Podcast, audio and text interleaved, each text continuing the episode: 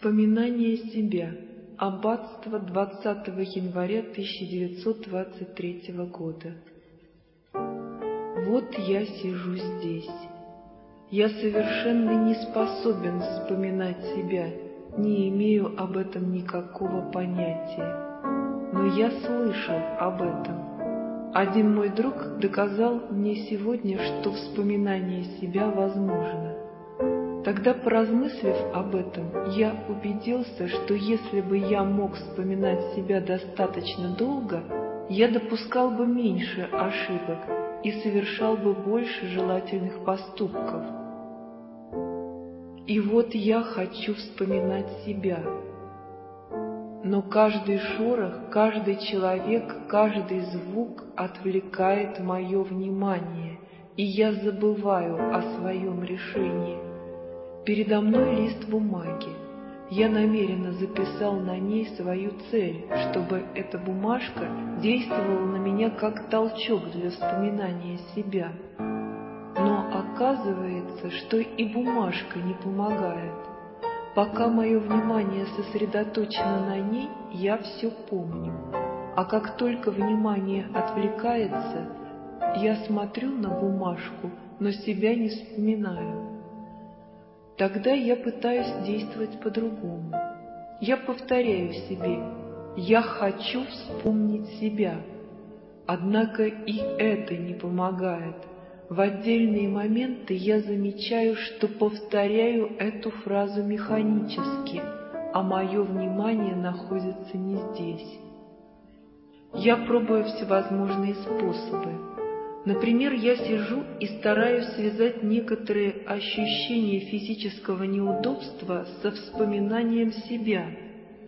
У меня болит мозоль, но это помогает мне лишь на короткое время, а затем тоже начинает ощущаться чисто механически. Все же я пробую всевозможные средства. Столь велико мое желание добиться успеха во вспоминании себя. Чтобы понять, как действовать дальше, мне полезно было бы узнать о тех, кто думал так же, как я, кто совершал сходные попытки. Допустим, я еще не пробовал ничего такого. Допустим, я всегда старался действовать непосредственно умом. Я еще не пробовал создавать внутри себя ассоциации иной природы – ассоциации, которые относятся не только к мыслительному центру. Я хочу это попробовать, возможно, результаты окажутся лучше. Может быть, так я быстрее пойму возможность чего-то другого. Я хочу вспоминать. В данный момент я вспоминаю. Я вспоминаю умом. Я спрашиваю себя – Вспоминаю ли я также и ощущениями, и обнаруживаю, что фактически не помню себя при помощи ощущений. В чем же заключается различие между ощущением и чувством? Всем ли понятен мой вопрос? Например, я сижу здесь. Вследствие непривычной позы мои мускулы необычно напряжены. Как правило, я не ощущаю своих мускулов в привычной установленной позе. Как и у любого человека, у меня есть ограниченное число поз. Но сейчас я принял новую, необычную. Я ощущаю свое тело, если не все целиком, то, по крайней мере, некоторые его части, его теплоту, движение в нем крови. Когда я сижу, я чувствую позади себя горячую печь. Поскольку позади чувствуется тепло, а спереди холод, существует разница в переживаемых температурах воздуха. Поэтому я не перестаю ощущать себя благодаря этому внешнему контрасту разных слоев воздуха. Вчера вечером я поужинал кроликом. Кролик и приправа были очень вкусными, и поэтому я съел слишком много. Я ощущаю свой желудок, дыхание необычно тяжело. я ощущаю себя все время. Только что я вместе с А готовил особое блюдо и поставил его в печь. Когда я готовил еду, я вспомнил свою мать и некоторые моменты, связанные с ней. Эти воспоминания пробудили во мне особое чувство. Я чувствую эти моменты, и это чувство не покидает меня. Вот я смотрю на лампу. Когда в доме обучения еще не было освещения, я решил, что мне нужно как раз такое освещение. Я составил план того, что требуется для устройства подобного освещения. План был осуществлен, и вот его результат. Когда включили свет, и я его увидел, я почувствовал удовлетворенность. Возникшее тогда чувство продолжается. Я чувствую самоудовлетворенность. Минуту назад я шел из турецкой бани. Было темно, я не видел ничего перед собой и ударился о дерево. По ассоциации я вспомнил, как однажды шел в такой же темноте и столкнулся с каким-то человеком. Я ощутил всю тяжесть удара в грудь, не удержался и ударил налетевшего на меня незнакомца. Впоследствии выяснилось, что он не виноват, однако я ударил его так сильно, что выбил у него несколько зубов. В тот момент я не подумал, что человек, налетевший на меня, может не быть виновным, но, успокоившись, понял это, и позже, встретив на улице этого человека с изуродованным лицом, я почувствовал большое сожаление, так что и теперь, вспоминая о нем, я чувствую те же самые угрызения совести. И сейчас, когда я ушибся о дерево, во мне вновь ожило это чувство — я опять увидел перед собой его доброе лицо, покрытое синяками. Итак, я привел вам примеры шести разных внутренних состояний. Три из них относятся к двигательному центру, три — к эмоциональному. На обычном языке все шесть называются чувствами — Однако при правильной классификации те состояния, которые по своей природе связаны с двигательным центром, следует называть ощущениями, а те, чья природа связана с эмоциональными элементами, с эмоциональным центром, чувствами. Существуют тысячи разных ощущений, которые обычно называют чувствами, но все они различны их материал различен, различны действия, различны причины. При более пристальном рассмотрении мы можем установить их природу и дать им соответствующее наименование.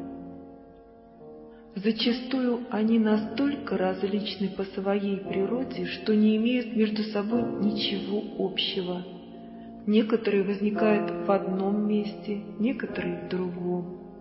У одних людей отсутствует одно место происхождения, то есть данный род ощущений, у других может не оказаться другого.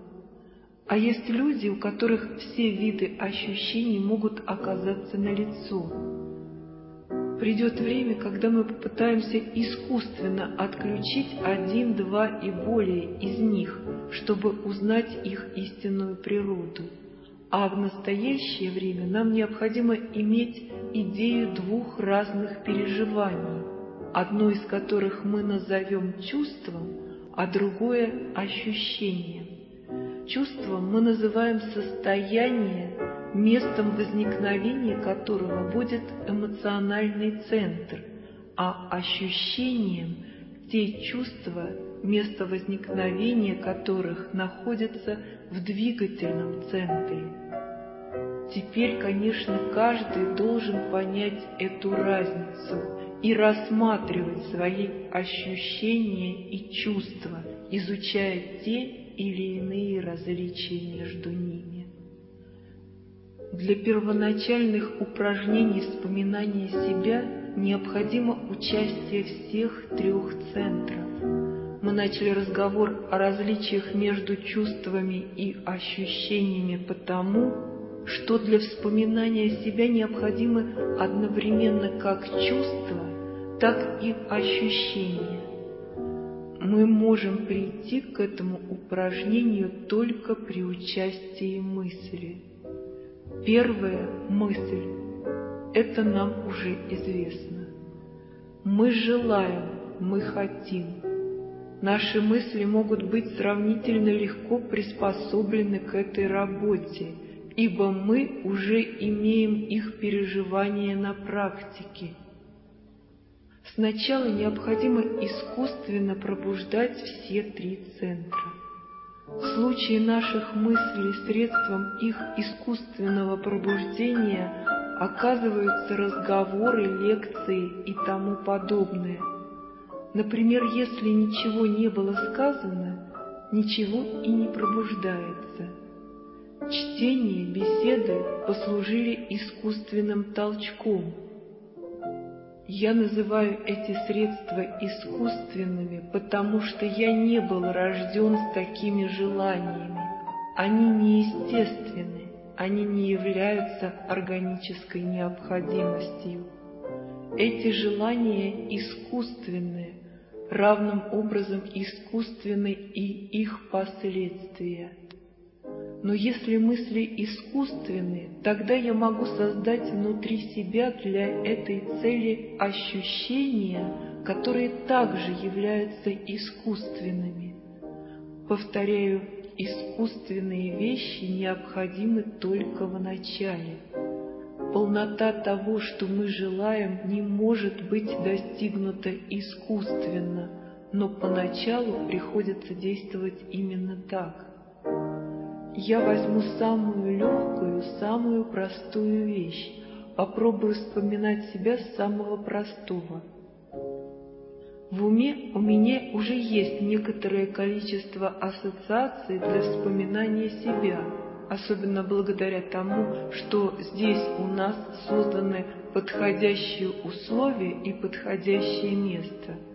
Мы окружены людьми, которые имеют сходные цели – Благодаря этому, в добавлении к ассоциациям, которые я уже имею, я буду создавать новые. Следовательно, я более или менее уверен, что на этом пути буду получать напоминания и толчки, а потому не стану обращать внимание на мысли и займусь главным образом другими частями моего существа, и посвящу им все свое время. Самое простое и доступное ощущение для начала можно получить за счет неудобной позы. Вот сейчас я сижу, как никогда раньше не сидел. Некоторое время все идет хорошо, но чуть позже появляется боль, а в ногах возникают странные и неприятные ощущения. Однако я убежден, что эта болезненность не принесет вреда и не повлечет за собой вредных последствий, а просто является непривычным и потому неприятным ощущением. Чтобы лучше понять ощущения, о которых я собираюсь говорить, всем вам лучше, полагаю, принять с этой минуты какое-нибудь неудобное положение – я чувствую постоянное стремление переменить позу, подвигать ногами, чтобы успокоиться и устранить это неудобство. Но в настоящее время я поставил своей задачей переносить его и сказал всему телу, кроме головы, «Стой!». В данный момент я хочу забыть о вспоминании себя, Сейчас мне хочется сосредоточить все внимание, все свои мысли на том, чтобы не позволить себе автоматически, несознательно менять положение. Направим свое внимание по следующему пути. Сперва начинают болеть ноги, затем это ощущение постепенно поднимается все выше и выше, так что болевая область расширяется.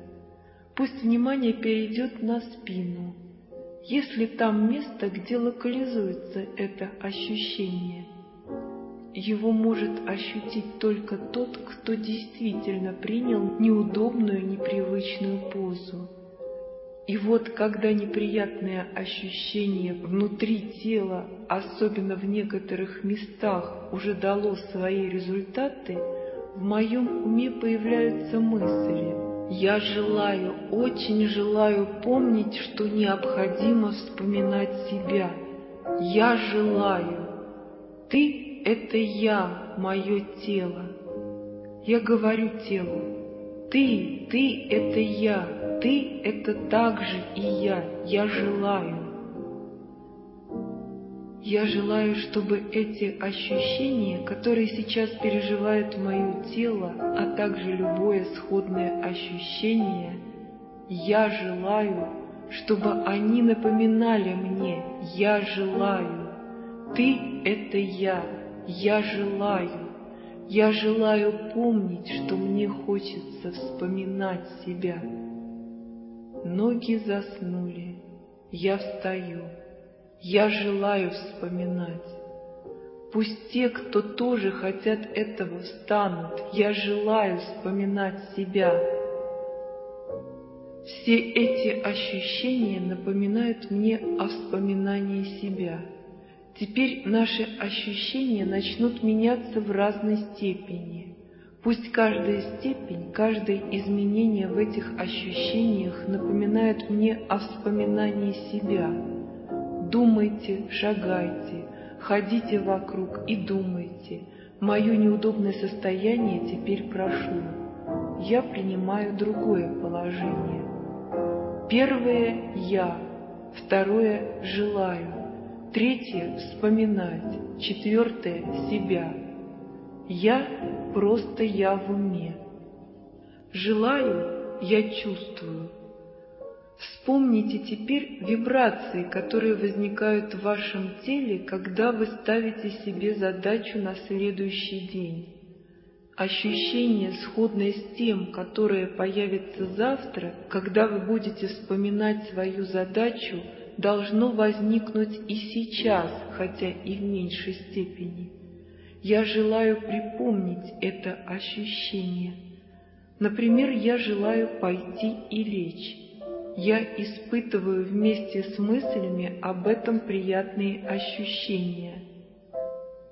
В этот момент я переживаю в меньшей степени это приятное ощущение во всем своем теле. Если мы будем внимательны, мы ясно увидим внутри себя эту вибрацию. Для этого нужно обращать внимание на то, какого рода ощущения возникают в теле. В настоящий момент мы нуждаемся в понимании вкуса умственного желания. Когда вы произносите эти четыре слова «Я желаю вспоминать себя», я хочу, чтобы вы пережили то, о чем я буду сейчас говорить. Когда вы произносите слово «я», вы испытаете чисто субъективные ощущения в голове, груди и спине в соответствии с состоянием, в котором вы находитесь в данный момент. Не следует произносить «я» чисто механически, как всего лишь слово. Нужно отметить его резонанс внутри себя. Это значит, что, говоря «я», вы должны внимательно прислушиваться ко внутреннему ощущению и наблюдать за тем, чтобы никогда не произносить слово «я» автоматически, как бы часто вы его не повторяли. Второе слово «желаю». Почувствуйте всем телом возникшую внутри вас вибрацию. Вспоминать Каждый человек, когда он вспоминает что-то, легко ощутит особый процесс в середине груди.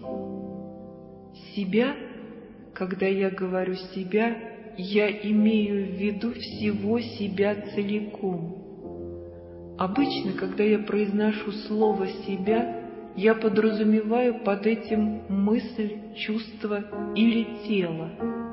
Теперь же нам необходимо иметь в виду все целиком, атмосферу, тело и все, что в нем находится. Все четыре слова, каждый из них в отдельности, имеет свою природу и свое место резонанса. Даже если бы все четыре слова резонировали в одном и том же месте, все четыре резонировали бы с разной интенсивностью. Наши центры подобны гальваническим батареям, из которых, когда мы нажмем на кнопку, некоторое время течет ток. Затем ток прекращается, и нужно отпустить кнопку, чтобы позволить батарее снова наполниться электричеством. Но в наших центрах расход энергии происходит еще быстрее, чем в гальванической батарее. Этими центрами, которые создают резонанс, когда мы произносим каждое из четырех слов, производится определенная работа, а потому им необходим отдых, если мы хотим, чтобы они сохранили способность реагировать. У каждого колокола своя собственная батарея. Когда я произношу слово «я», отвечает один колокол, «желаю» — другой, «вспоминать» — третий, «себя» — один общий колокол. Некоторое время назад вам было сказано, что каждый центр имеет собственный аккумулятор. Кроме того, в нашей машине есть один общий аккумулятор, который не зависит от аккумуляторов, принадлежащих центрам. Энергия общего аккумулятора генерируется только тогда, когда все аккумуляторы работают один за другим в определенной комбинации. При помощи такого средства заряжается общий аккумулятор – в этом случае он становится аккумулятором в полном смысле слова, потому что здесь собирается и хранится резервная энергия в те моменты, когда некоторый ее вид не тратится. Одна общая нам всем черта состоит в том, что аккумуляторы центров пополняются энергией только в той мере, в какой она расходуется, так что в них не оказывается энергии сверх того количества, которое было истрачено. Продолжить память о вспоминании себя возможно благодаря тому, что мы заставляем накопленную внутри нас энергию сохраняться дольше, чтобы суметь как бы выработать некоторый запас этой энергии.